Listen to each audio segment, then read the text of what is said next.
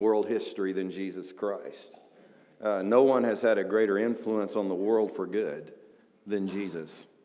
And no one has been more honored in this world than Jesus. Think about that. You know, one of the things that we did this morning as we sang worship songs is we were doing one thing here that we will do in heaven together. That's sing worship songs. It's one of the reasons why congregational worship is so important because it is one of the only things that we can do here. Thank God you won't have to hear me in heaven, right? And, uh, but we will be singing worship songs together. And so every time we do that and lift up our voices to God, we get a little taste of heaven as we worship Him uh, together. You know, and the reason we do that is because Jesus, Jesus Christ, is the greatest leader in world history. And uh, so we're going to be talking about a new series based upon the life of Jesus called Successful Leadership.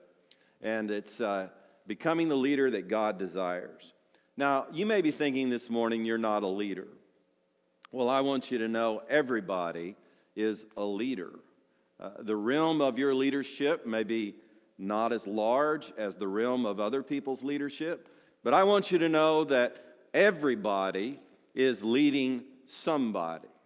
And especially if you're a parent, you're a leader. If you're a father, you're a mother, you're a leader. But even if you're not a parent, just because of the influence that you have individually upon some other individual, you are a leader. And so, what we want to learn from the life of Jesus is successful leadership. What does it look like? And becoming the kind of leader that God wants us to become. Let's learn from the greatest leader in world history. We want to know today, and we're going to be talking about this for a number of weeks now what was it about Jesus that made him the greatest leader of all time? Just think about it. You know, Muhammad Ali used to say he was the greatest of all time.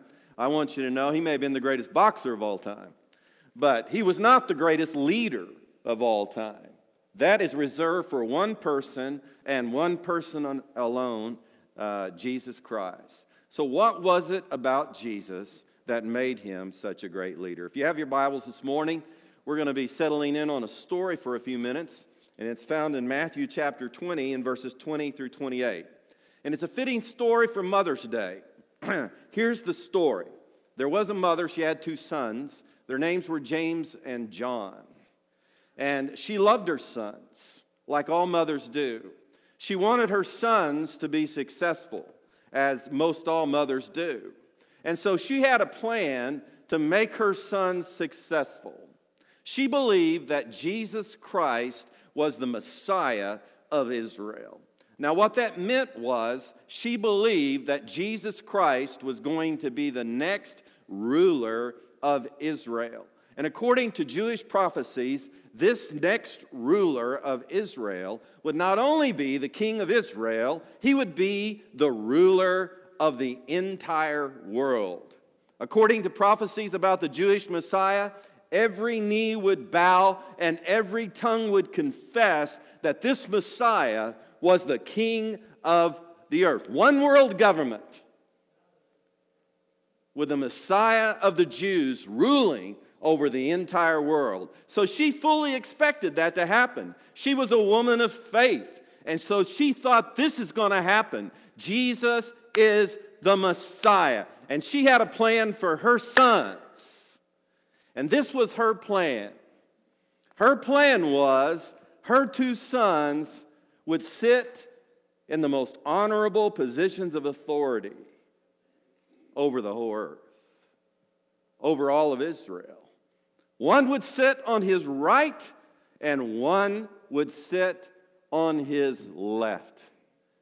And so she came to Jesus with her two sons. And she bowed before him like you would before a king.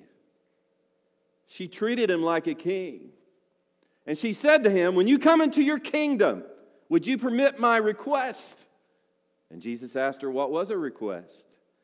And she said, When you come into your kingdom, may one of my sons sit on your right, and one of my sons sit on your left.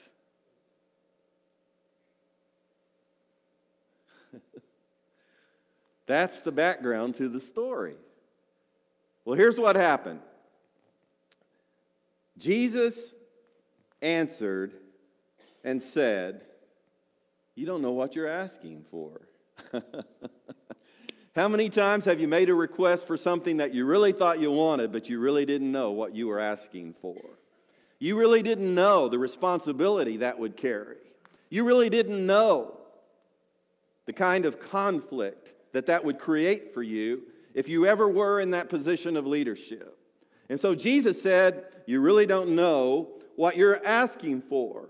And then he said this in this veiled language that Jesus was using at that time Are you able to drink the cup that I'm about to drink? You know what he was talking about? Jesus was talking about his crucifixion. That was the cup, his death, his suffering for the sins of the world, his righteousness being manifested by his own willingness to die for the sins of the world. But he was talking about his cup. He was talking about his death when he, when he said, use that language, cup I'm about to drink. And then he said, And are you able to be baptized with the baptism that I'm about to be baptized with? You know, baptism is just a, an act of total surrender, is what it is. You're sitting there in the water, and what do you do? You surrender to the person who's getting ready to baptize you. You let them take you underwater. Are you crazy? I mean, they may hold you under there. You know what I mean? You're just totally surrendering to that person. And he was saying to them, Are you able to surrender to, about, to what I'm about to surrender to? and those two fellas answered after their mother made the request, and they said, Yep, we are able. How naive were they, right? They really didn't understand. They really didn't know what that cup was, what Jesus was getting ready to experience as far as his own death, the horrible death that he was about to experience. And they said, Well, we are able. And then he gave them a prophecy. It was a prophecy they did not understand because here's what he said to them He said, You will indeed drink my cup. In other words, the way I am going to suffer for righteousness, he prophesied to them and told them, You are going to suffer. You will drink my cup and be baptized with the baptism that I'm baptized with. But then he said this. He gave this disclaimer, is what I would call it. But to sit on my right hand and on my left hand, it's not mine to give. In other words, I don't have the right to give this honor. Who does that honor belong to? Who, who has the right to do that? Jesus was operating under authority. He recognized jurisdictions, and only God the Father, his Father, had the right to grant who would sit on his right and who would sit on his left. And when the two heard it, it says, oh, it says when the ten heard it, it created a conflict. Can you imagine? This all happened in the presence of all of the disciples. So here's this mother with these two guys coming in front of Jesus, but also 10 other guys that have been following Jesus and sacrificing for Jesus, just like these two guys had. And they make this request to be on his right and be on his left, right in front of those other guys. Now, how do you think they felt at that moment? Don't you think they thought, and you guys are on apron strings. You know, I would have thought that. You're having your mother come to Jesus and make this request of Jesus? I mean, I would have been going, something, I don't know. I, I would have had something to say about their masculinity at that point in time. And then not only that, I would have been indignant. It's like, what have you done that I haven't done that would cause you to think that Jesus would give you this authority. Why wouldn't he give it to me? And so this request that James and John made, it created incredible conflict. Have you ever experienced that before? Have you ever been in the presence of someone that made an appeal and it created a conflict in your relationship with the person who made it? Oh my goodness, that happens all the time, doesn't it? So now they had this conflict. Now the 12 disciples of Jesus, they had been a great team, and now they're divided by this conflict. So Jesus has got to teach him a lesson. And so here's what he says. He called all those 12 guys to himself. Huddle up. Let's have a huddle meet. Is what he did, okay? Let's huddle up. And he said, You know that the rulers of the Gentiles lord it over them, and those who are great exercise authority over them. Now, here's what he's saying these guys lived in a time where emperors were not servant leaders. You got it? In other words, those who served in power, they did not have the best interest of the people on their hearts and minds. That wasn't the purpose of their government. No, what those in power did, who were kings and emperors, they were some of the most evil individuals in the history of the world. They used people that were under their authority to accomplish their own purposes, their own agendas. And so Jesus just points to them and says, You know what Gentiles rulers are like? and he didn't have to say any more because they got it, they understood it. It would have been like for us saying, You know what Adolf Hitler was like? How he was using people under his authority to accomplish his own agenda. He wasn't doing that for the best of Germany, he was doing that for himself. That's what Jesus was saying to these guys. You know how the rulers of the world operate. And then he said, Yet it shall not be so among you.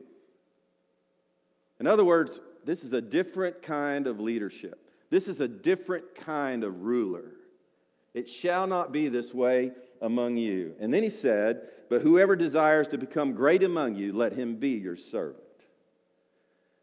Wow. Jesus said, You know what? You want to become great? Become a servant. What's a servant? A servant is someone who's not using other people to serve his own self interest. A servant is someone who's trying to make others successful by the way that he lives, by the things that he does.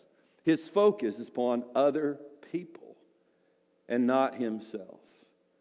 And so Jesus said, Look, I'm introducing to you a different kind of leader, a leader who truly is a servant to others. And then he went on to say, And whoever desires to be first among you, let him be your slave. Just as the Son of Man did not come to be served, but to serve and to give his life a ransom for many. And when Jesus used Son of Man, he was talking about himself. He was teaching these guys lessons in leadership. He was saying, Look at me. I'm not here to be served. I'm here to serve and to give my life a ransom for many. you know what that story does for me is it causes me to examine my motive for leading. Why am I a leader? Why am I a leader in my family? Why am I a leader in this church? You know, what's my motive? What's my agenda? And what Jesus was saying to his disciples is that if you're going to become the kind of leader that God desires, you've got to have the right motive for leading. It can't be about you, it's got to be about others. What's best for them, making them successful. You know, uh, as fallen human beings, we're born selfish. Now, that may be a revelation to you today. I, I hope that it's not, but that is a spiritual truth in the Bible that's not being taught in our world today. What you're being taught in the world today is that everybody that's born is born good. And the outcome of their lives is going to be determined by what happens to them socially. And if we just provide enough resources for those folks, everybody will come out good. Really? No, what the Bible teaches is that every one of us is born sinners, that we have a fallen nature. In other words, we don't have the nature that God intended for us to have as human beings in the beginning. A nature that is compelled, that is, that is compelled by love for others. Really looking out for the best interests of others, even if it meant sacrificing ourselves. That's the way it was in the beginning but not any longer. Not since the fall of the first man and the first woman. Every one of their descendants was born fallen in their nature. And by being fallen in their nature, their nature is selfish. In other words, there wasn't one of these children out right out here today that's not fallen in their nature when they were born. And their parents would go, Yeah, we see it. we see it. Uh, it's more about them than it is about others. That fallenness in our nature. We're born selfish, if you want to say it that way. And you know, when, when we're children, we're very naive about our selfish motives. Very naive. We're not aware. We're not, we call it being self aware. And as children, we're just not aware of our selfish motives. We're not aware of our fallen nature. If we're raised by parents that always tell us how great and how good we are, or they do not tell us the truth about our fallen nature, we can grow up without any awareness of our fallen nature. We can grow up without any awareness that we're selfish if we don't have parents that tell us the truth. You know, one of the best things that a mother can do for her children is to teach her children the truth about themselves. You have a fallen nature, son.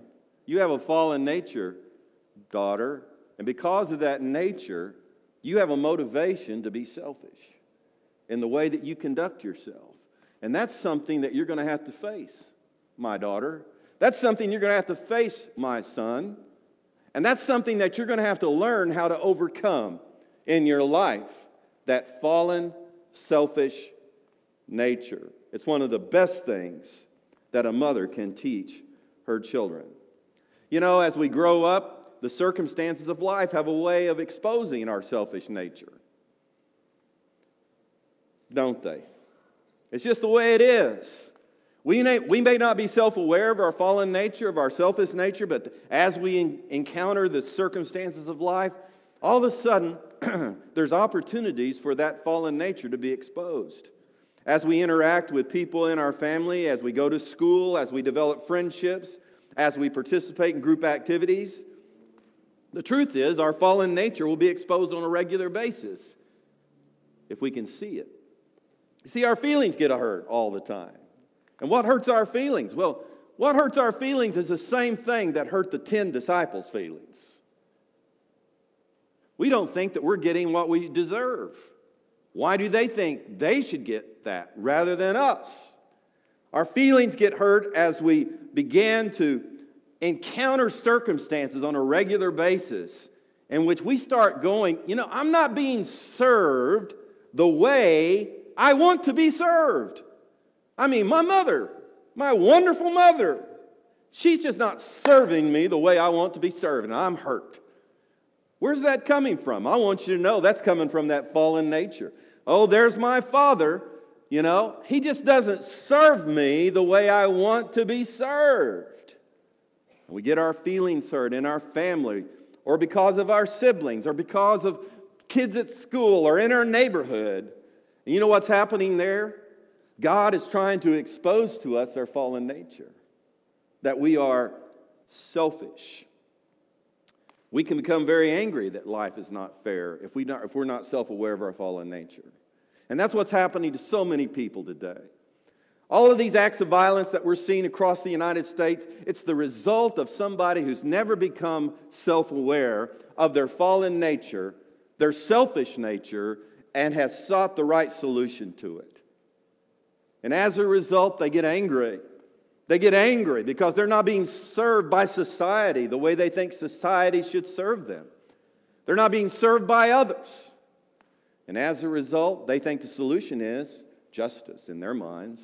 Do you know that everybody who's taken someone's life in a criminal way, is, they think in their own hearts that they're doing what's just? That's how self deceived they are. You know, uh, Unfortunately, as fallen human beings, we can still be blinded to our fallen nature as adults. And that's where life really gets dangerous, doesn't it? If you enter into adulthood and you're not aware of your fallen nature and your selfish nature, and you enter into adulthood and you enter into an adult world, oh my goodness, things are getting ready to get painful. painful for you and also painful for other people. Oh, you get a job that you want. What happens? Well, what happens is what happened when you were a child. You're not served by your employer or your fellow employees the way that you think you should be served. And before you know it, you're offended, your feelings are hurt, and if you uh, don't have self control, you end up hurting other people as a result of your own pain. And then, oh my goodness, how many couples have walked down the aisle and stood in front of me with all of these, you know, plans for their future relationship, and within a year, they don't even like each other. Why is that? Why has that happened to so many marriages? Because you have two people who are not self aware of their fallen nature and their selfish nature, and they're not dealing with it. And so, as a result, what happens? Well, my husband, he's not fulfilling my desires. He's not fulfilling my expectations. They get their feelings hurt. And then the same thing happens to the husband. And that can even cause husbands and wives to begin to consider divorce or to look somewhere else to get their needs satisfied. I want you to understand something. The solution is not divorce and remarry another guy. The solution is going, you know what? I've got a fallen nature. It needs to be dealt with. I've got a selfish nature. It needs to be overcome. And if I don't do that, I want you to know I could keep marrying person after person. And I want you to understand something. Oh, there may be some relationships that are better than others because they're a better fit in some way. But I want you to understand it's not going to change the unhappiness that you're experiencing just by changing marriage partners.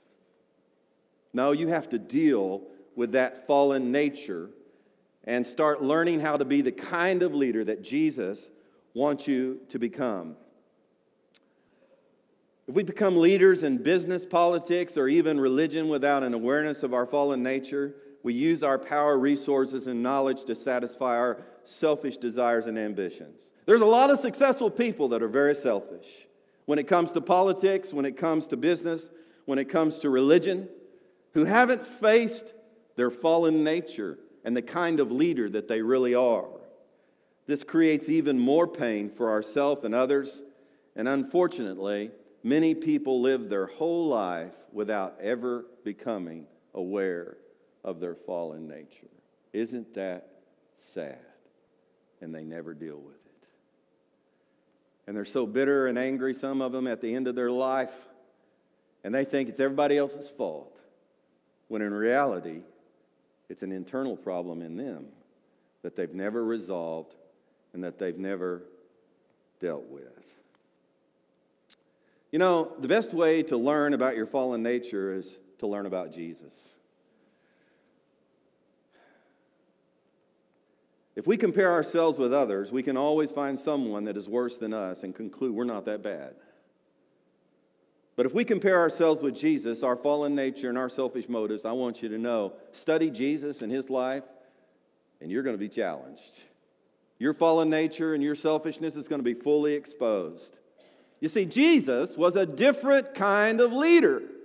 He didn't have a fallen nature, he didn't have a sinful nature. There wasn't a selfish bone in his body because he was God. And he portrayed for the whole world what God looks like as a servant leader. Here was Jesus. He was God in human flesh. He had unlimited power. And he demonstrated it all the time by healing people, even raising people from the dead. He not only had unlimited power, he had unlimited resources. He said at one point, you know what? If I needed to, I could call upon the angels of God, the Father, and they would come to me and wipe out the world population. That's basically what he said. He had unlimited resources. I mean, he could take a few pieces of bread and a few fish, and he could multiply them and feed over 5,000 men and their families. I mean, he had unlimited resources. He was the wealthiest human being that lived on the face of the earth at that time. And then he had this unlimited knowledge. I mean, it was incredible. I mean, I make mistakes all of the time because of my limited knowledge. And so I try to avoid as many mistakes as I can. So I will go to men like Tom Hill and ask his knowledge. What's the problem with that? Well, his knowledge is limited too. But I want you to know 50% of Tom Hill is better than all of y'all. or I'll go to Greg Werner. I call Greg all the time. He's got all this knowledge, you know, when it comes to construction stuff. And I want his knowledge. But what's the problem with that? Yeah, Greg's knowledge is limited. Now, let me say the same thing about Greg there. He's got much more knowledge than most of you have about construction stuff. He's a great guy to call upon. And so, you know what happens? I can go and seek his counsel, and I can go and seek his counsel or someone else's counsel that I respect, and I still make mistakes. Jesus never made a mistake because he had unlimited knowledge. He knew what the future was going to happen, he knew everything. He could tell you what to do on every problem if he wanted to. Oh, that's broken? Let me tell you what to do. You know, you got this problem in your marriage, let me tell you what to do. You got this problem here in your finances, well, let me tell you what to do. And every piece of counsel that he gave was perfect. And if you would follow it, you would see that it was. So here was a guy. He had unlimited power, he had unlimited resources, he had unlimited knowledge. What would you do with that? Well, instead of using his power, resources, and knowledge to serve himself, he used all of these things to serve others, to serve me, to serve you. That's what he did. And that's who God is. You get it? I don't know what your view of God is, but I want you to know my view of God is Jesus. And that's who God is. A God who is all powerful and all knowing, who has unlimited resources and unlimited knowledge and unlimited power. And what does He do? He uses it to serve me. Why does He do that? Oh, I'm just a wonderful individual. I want you to know. I'm incredible. You know? I never make mistakes. I've never sinned against God. You know, I've never done anything to really hurt or injure anybody. Do you know that's all a bunch of what? I won't ask you to say it. That's in spite of my sins, in spite of my failures, in spite of my imperfections, God uses His unlimited power, His unlimited resources, and His unlimited knowledge to serve me. Man.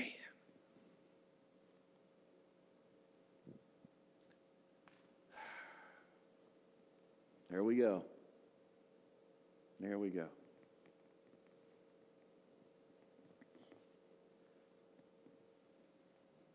He emptied himself to make us successful. He sacrificed himself to serve us. When the sacrifice that was needed was becoming a human being, Jesus made that sacrifice. A God became man. The God became man. A member of the Trinity became man. He did it when that's what it called for. When the sacrifice that was needed was serving his earthly parents, he did it. When the sacrifice that was needed was walking hundreds of miles to teach and heal others, he did it. When the sacrifice that was needed was hanging out with sinners, the worst of sinners, he did it. When the sacrifice that was needed was sharing life with 12 very difficult guys, here they're having an argument about who's the greatest. He did it. When the sacrifice that was needed was being rejected by his own family and nation, Jesus did it. When the sacrifice that was needed was washing his own disciples' feet,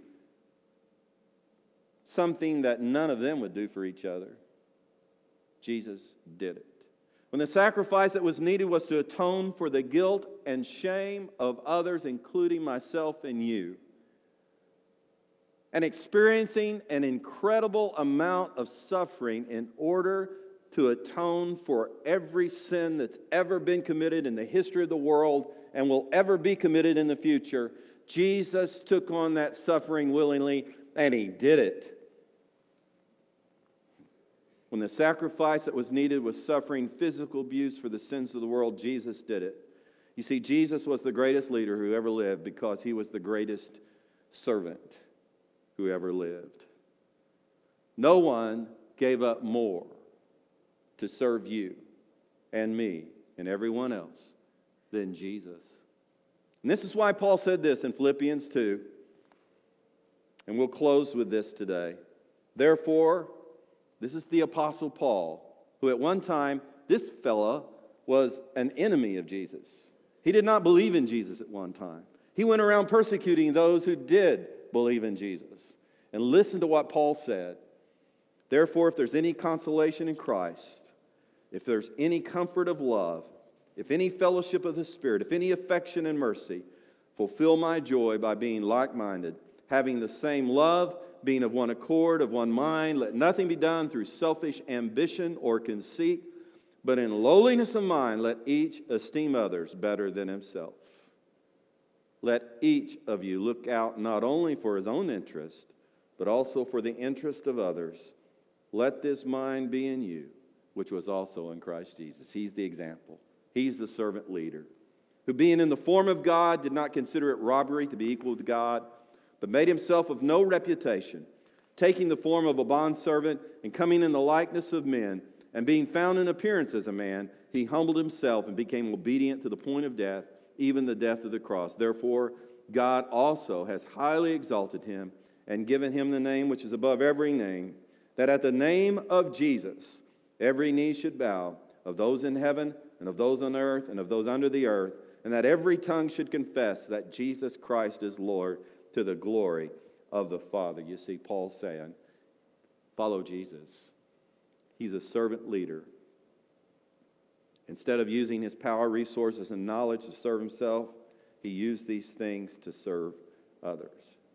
Let me ask you, what kind of leader are you? I just lifted up for you the most wonderful leader in the history of the world. I'm asking you to compare yourself. What kind of leader are you? Are you like Jesus? Wow. You know, you can always tell what kind of leader you are by the people you are following. Who are you following? Are you following Jesus? Are you following other people that are fallen in their nature and selfish, that use other people to satisfy their own appetites and desires rather than using their life to make others successful and serve their needs? Are you like Jesus? Are you seeking to be like Jesus? Who are you following in your life? What posters are on your wall, young people? Who are you following? What books are you reading? Who are you following? What music are you listening to? Who are you following? Who do you want to be like? You see, that reveals your heart.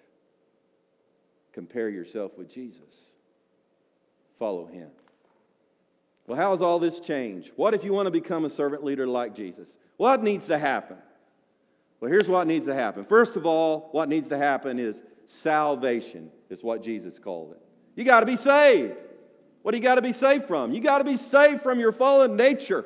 You got to be saved from your selfish nature. You say, well, how does that happen? Well, Jesus died for the sins of the world, and he made a way by dying for the sins of the world for all of those who believe in him to be saved from their fallen nature, to be saved from their selfish nature. Jesus provided the way. You say, well, how does that happen? When you believe upon Jesus for the forgiveness of sin, here's what he promises He promises his spirit will come and live in you. You see, you don't save yourself from your fallen nature. You invite Jesus into your life, believing in him, and he saves you from your fallen nature. You know, when the Spirit of God unites itself with anything in the Bible, what we see is it changes its nature. There's a man named Saul in the Old Testament. He was, a king, he was the first king of Israel. Saul was just an ordinary guy, and he was a coward at heart. After he was anointed king, one day the Spirit of the Lord came upon Saul. You know what he did? He began to prophesy. He wasn't a prophet, but he was when the Spirit of the Lord was upon him. There were guys in the Bible that weren't mighty warriors, but when the Spirit of the Lord came upon them, their nature was changed, they became mighty warriors. At one point, the Spirit of the Lord came upon a donkey, and the donkey spoke. Why is that? Because when the Spirit of God unites with anything, it changes its nature. You are raised, the Bible says, from death unto life. Has that ever happened to you? I don't know what your experience has been in church life, but I want you to know if they're not preaching what I just said to you, they're not preaching the gospel of Jesus Christ.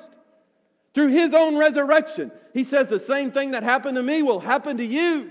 And it won't just happen when you die physically, it will if you believe in Jesus. It'll happen to you the moment that you put your faith and trust in Jesus Christ. I want you to know at 17 years old, I was a fallen creature with a selfish nature that was using people to satisfy my own desires. I was evil and wicked at heart. And the moment I received Jesus Christ, I received his life into my life. And that all changed once and for all. And it's never been the same ever since then. I can't change who I am. I need Jesus to change me. And in order to maintain that change in me, I need to depend upon Him daily because I'm still fighting this battle with this old earthly body. And in, within this old earthly body that the Bible calls the flesh, there's all of these competing desires. I didn't lose all those, they're all there, but I want you to know I received His nature and I became partakers of the divine nature when I received Jesus as my personal Savior. That's the first thing that needs to happen to you if you really want to change. I'm not talking about playing religion. Religion will never change you. I'm not talking about a new set of rules. A new set of rules will never change who you are. The only thing that will change who you are is the resurrection power of Jesus Christ. Have you ever experienced it? You need to if you haven't, if you really want to change. Hmm. Last night, I got to see something so beautiful. One of the matriarchs of our church is Nancy Holbert. She had a severe stroke yesterday, major stroke, taken to Baptist Hospital, emergency.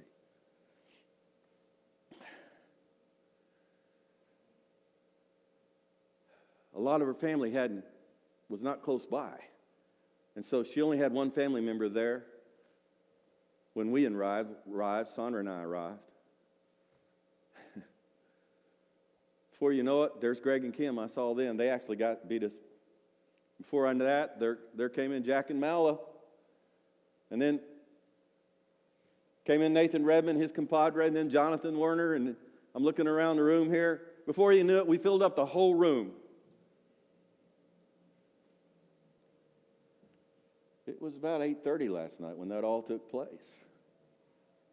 Scott and Renee were there. I don't want to leave anybody out. The apples were there. I don't want to leave anybody out. You might get jealous if I left you out. You know why we were there? We were there because we have experienced the resurrection power of Jesus Christ. And because He first loved us, we love. And we will love that family from now through the end of this, wherever it goes. And we will do everything in our power to make them feel loved. I want you to understand that's not who we were, but it's who we are now in Jesus Christ. And Cindy had been out of town and she came back on a plane not even knowing that her mother had a stroke until Lance picked her up at the airport and told her. When she arrived at that waiting room full of all of these folks, you know what we were doing? We were singing unto the Lord as she walked into the room. Hey, I bet she was blessed by that. We were singing and praying for the family and for her. And one of the things that Greg prayed was for her comfort. I want you to know we couldn't have brought more comfort than to be there for her when she walked into that room singing unto the Lord. I guarantee you that comforter, we answered her prayer. You know why that happens? It's not because we're wonderful people. We were all a bunch of selfish, fallen creatures at one time. It happened because of Jesus Christ. We are saved. Are you? Are you? Once you get saved, you know what you need to do next? You need to surrender. You need to understand, oh, God's purpose for my life is to be a servant like Jesus. I got it now. And you need to surrender to that purpose. You need to do what James and John would eventually do and submit to that baptism. Submit to that cup because it's painful to serve. Just look at Jesus. And so you got to surrender yourself to that purpose of serving, making a late trip to the hospital to love somebody. That's suffering. You got to surrender to his purpose. I want to be a servant like you, Jesus. And I want you to know his power will be released in you. And even when you're tired and weak, he'll give you the strength to follow through. And then you know what you need to do? You need to surround yourself with people whose purpose is to follow Jesus. I want you to know I was strengthened last night as we gathered in that hospital room by all my brothers and sisters that were there. I was strengthened, I was encouraged, and I needed it from this week. I needed it desperately from this week. And there it was. You know why I got that strength? Because I don't isolate myself like many of you may do when you're going through difficulties. No, I run to them. I surround myself with other people that love Jesus and want to be a servant like him. And I get strengthened by that. I get strengthened by that. Holy cow. Surround yourself. Get saved, surrender, and surround. And I want you to know you'll become the leader that God wants you to be. Let's pray together. If you're not saved today, I want to encourage you to be saved today. I want to encourage you to receive Jesus right now, right where you sit. I don't want you to wait one moment longer. I want you right now to ask Jesus to save you.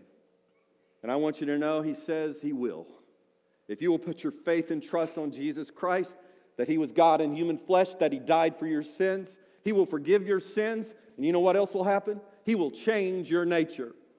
His spirit will come to live in your spirit, and you will become a new creation in Christ. And you're on the road then. You're on the road to becoming the servant leader that God wants you to be. Aren't you weary and tired from being selfish and fallen? Trust in Jesus today, right now. If you want to trust in Jesus, I ask you right now just to turn to Him. And uh, I can't lead you in an exact prayer that makes you save, it comes from your heart and just say to Jesus, You know, Lord Jesus, I'm a sinner. I have a fallen nature. I'm selfish. I'm hurting people. I'm hurting myself. I'm hurting you because of my, because of my sinful condition. And Lord, I want that to change right now. Lord, save me, Jesus. Save me, Jesus. Save me, Jesus. Would you ask Him to save you right now from your sinful condition and trust Him? to come into your life, come into your soul, and change who you are. If you would, do it right now. Do it right now.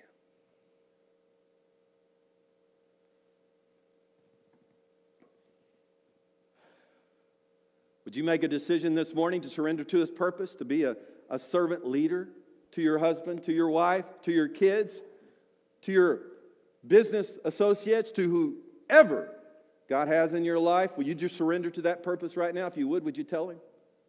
I surrender to your purpose for my life to be a servant leader. I don't want to live for myself anymore. I want to live for you, Jesus. Would you do that right now? And would you purpose to surround yourself with other people that are following Jesus? There's people like that here. They are new creations in Christ, imperfect in lots of ways. But I want you to know their nature has been changed. They didn't change their nature, Jesus did.